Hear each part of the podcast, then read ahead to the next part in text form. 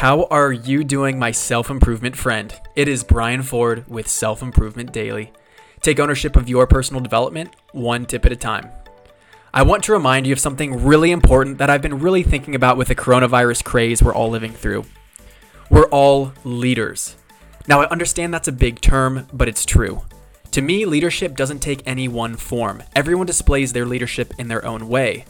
But what is universally consistent is that our actions influence the actions of others. Within that influence, we need to take responsibility for our actions so that we perpetuate behavior that contributes to the well being of this world, not tearing it apart. Are there some universal consistencies among leaders? I want to share two. The first is empathy. As a leader, you must understand where someone is coming from to guide them to the right course of action.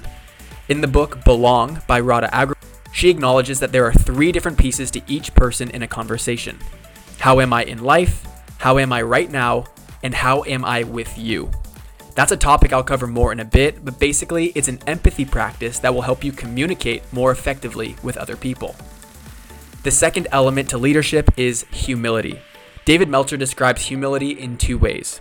The first is as an ability to give without expectation. This means doing the things that are required of you given the task and leading by example when necessary. The second is to ask for help. Leaders aren't perfect and they don't have the answer to everything. By stepping into that truth, you prepare yourself better for the things that are required of you, as well as establish a culture of teamwork and strength in numbers. A leader who has completely inspired me is Alex Sheen. He is the founder of the nonprofit Because I Said I Would, and I had him recently on for a self improvement sit down. This week, with the coronavirus outbreak, he announced that he cannot independently sustain his nonprofit. He keynotes hundreds of stages a year to fund the nonprofit. And with the widespread canceling of events, Alex no longer has a consistent fundraising stream. As a leader with humility, Alex is calling for help.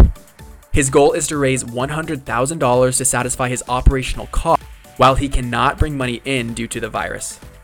I have donated already, and if you found that episode beneficial and you can afford to, I encourage you to donate to support Alex's great work.